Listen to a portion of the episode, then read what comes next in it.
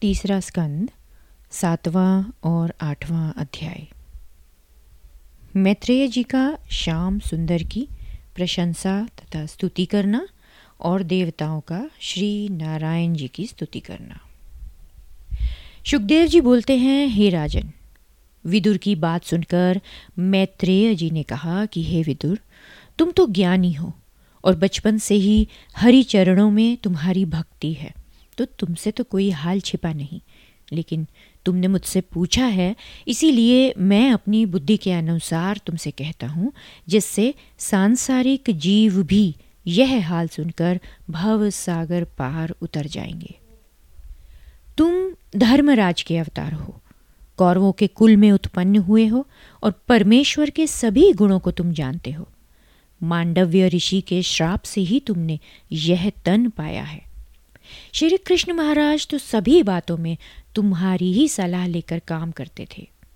तुम्हारी परमेश्वर में प्रीति और भक्ति है, इसीलिए हम वह भगवत कर्म तुमसे कहते हैं जो अपने पिता पराशर मुनि से हमने पढ़ा था। तुम मन लगाकर सुनो, जो भी मनुष्य परमेश्वर से विमुख है, वे दुख के सागर में पड़े रहकर जन्म और मरण से छुट्टी नहीं पाते और जो काम अपने सुख के लिए करते हैं, उसमें उन्हें दुख के अलावा कुछ सुख नहीं मिलता। शायद परमेश्वर का भजन अगर वो थोड़ा थोड़ा भी करें तो संसार के दुख से वो ऐसे छूट जाएँगे जैसे औषधि खाने से दिन पर दिन कोई रोग कम होता जाता है। तो संसार में मनुष्य, चाहे जैसा भी, भला या बुरा कर्म करता है, वो वैसा ही फल पाता है। जिस तरह मनुष्य अपने पुत्र, कन्या या स्त्री इत्यादि सांसारिक मोह में फंसकर उनसे अपना सुख या भला चाहते हैं और दुख के अलावा सुख नहीं पाता, बिल्कुल उसी तरह जैसे एक कोए में कीड़ा अपने रहने के लिए और सुख पाने के लिए जाला इकट्ठा करता है। लेकिन अंत में उसी जाले को बटोरने से वह उसमें फंस कर मर जाता है और उसमें से बाहर नहीं निकल पाता। बिल्कुल वही हाल मनुष्यों का भी समझना चाहिए। ईश्वर की कृपा के बिना मनुष्य का, उनकी माया से छूटना बहुत कठिन है। उस माया से छूटने के लिए परमेश्वर की कथा सुनना और उनके नामों का स्मरण करना ही मनुष्य के लिए उचित है। संसार के इस झूठे व्यवहार को सच्चा जानना इसी को ही ईश्वर की माया कहते हैं। जब मनुष्य अपने इंद्रियों के सुख को छोड़कर अपना मन विरक्त करके केवल परमात्मा का भजन और स्मरण करता है, तभी वह इस माया से छूट सकता है। जैसे सपने का दुख जागने पर नहीं रहता, बिल्कुल उसी तरह इस लोक और परलोक के दुख हरि भजन करने से छूट जाते हैं।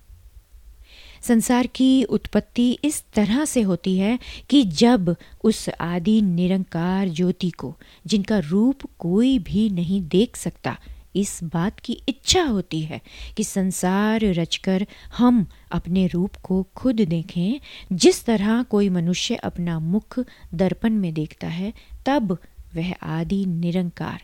पहले तो एक ज्योति प्रकट करते हैं, जिसे आदि पुरुष कहा जाता है, और फिर एक महातत्व, सभी की जड़ उत्पन्न करके उसमें तीन गुण, सतोगुण, रजोगुण और तमोगुण प्रकट करते हैं। सतोगुण से देवताओं के गुण, रजोगुण से पाँचों तत्व और तमोगुण से पंचभूतात्मा उत्पन्न होती है। उन्हीं पंच तत्वों से मनुष्य का शरीर तैयार होता है। एक एक अंग के एक एक देवता अधिष्ठाता होते हैं। जैसे आँख के देवता सूर्य हैं, नाक के अश्वनी कुमार, जिह्वा के वरुण देवता हैं। तो इसी तरह बाकी सभी अंगों के देवताओं का हाल है। यह सब आप दूसरे स्कंद के दसवें अध्याय में पहले ही सुन चुके हैं। तो मैत्रेय जी बोलते हैं इसके बाद कि, हे विदुर जब संसार को रचने की ये सभी वस्तुएँ प्रकट हुई तो सभी देवताओं ने संसार उत्पन्न करने की आज्ञा पाकर काम करना शुरू कर दिया।